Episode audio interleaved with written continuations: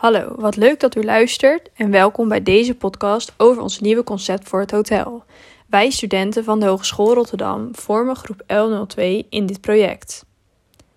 Hoe heet jullie hotel? Onze hotelnaam is Lusso Naturale. Dit betekent natuurlijke luxe in het Italiaans.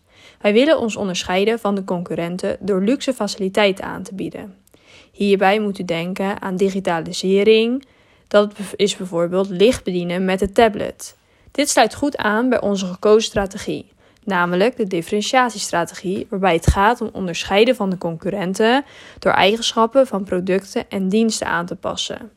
Ook vinden wij duurzaamheid en natuur belangrijk, vandaar het woord naturale.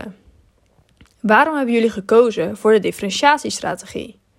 Nou, wij staan voor het aanbieden van luxe faciliteiten. Door middel van het gebruik van tablets om het licht, de deur en de tv te bedienen, gaan wij ons onderscheiden van de concurrenten.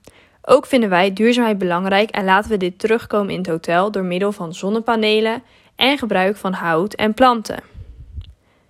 Kan je een beter beeld geven voor de, voor de luisteraars van jullie hotel? Ja, dat kan ik. Nou, het hotel is bedoeld voor de businessdoelgroep. In het hotel zijn dus ook veel vergaderzalen te vinden. Is er sprake van goede wifi en worden onze gasten overal in ondersteund. Vanaf aankomst tot vertrek. De auto wordt geparkeerd door onze medewerkers, koffers naar de kamer gebracht en de roomservice is 24/7 geopend.